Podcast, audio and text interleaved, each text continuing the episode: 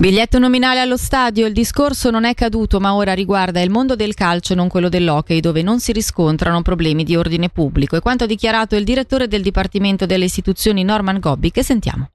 Si sta andando in avanti con la discussione, ma qui penso che il tema non sia tanto più l'hockey dove grosso modo si sono abbastanza risolti i problemi nel mondo del calcio e diciamo un po' il club di calcio e la federazione svizzera di calcio fanno un po' di rallentamento, fuoco di rallentamento, di ritardamento sull'avanzare di questo dossier che però per soprattutto le, i grandi cantoni urbani e per le città comunque impatta molto dal punto di vista dell'ordine pubblico ma anche dei costi che poi questi non tifosi perché non sono tifosi ma sono dei violenti che a margine delle partite di calcio si infiltrano beh, creano dei grossi danni anche di immagine quindi la gente poi ha paura di andare allo stadio Giornata storica oggi per San Bernardino che dopo oltre dieci anni ha visto la riapertura degli impianti sciistici di Confin. Tanta l'emozione negli occhi della gente e soprattutto del posto. Sentiamo allora il direttore dell'ente turistico regionale del Moesano, Cristian Vigne.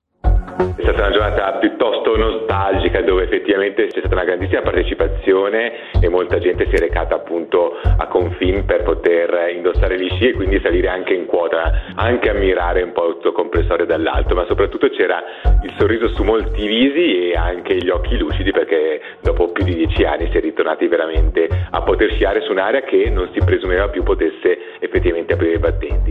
Un primo tassello del rilancio di San Bernardino che effettivamente è molto concreto e quindi dà una buona prospettiva per quello che sarà il lavoro e il riposizionamento della destinazione. Note libere agli esercizi pubblici di Locarno per i festeggiamenti di Capodanno. La città specifica però che è in vigore il divieto di accensione di fuochi d'artificio simili su tutto il territorio comunale. Tocca al Ticino ospitare l'edizione 2023 del torneo di hockey Arghe Arp. Fino al 29 dicembre Bellinzone e Biasca vedranno scendere in pista circa 300 giocatori under 14. Ci dice di più Stefano Brenni, presidente di Hockey Ticino. Saranno presenti 10 squadre, 5 nel gruppo del girone A a Bellinzona, le altre 5 alla pista di Biasca. Saranno presenti due squadre della Germania, il Land Bayern con il Land uh, del Baden-Württemberg. Dalla parte austriaca ci saranno pure due squadre, il Tirolo e il Vorarlberg. Dall'Italia due squadre, una dell'Alto Adige e una del Trentino. Saranno accompagnate queste sei squadre da quattro squadre svizzere, di cui tre fanno parte dei cantoni che partecipano ad Argal, il Ticino, il San Gallo Penzello e il Canton Grigione. Come ospite del torneo ci sarà una rappresentativa del Canton Turgovia con il Canton Sciacusa, sono squadre combinate.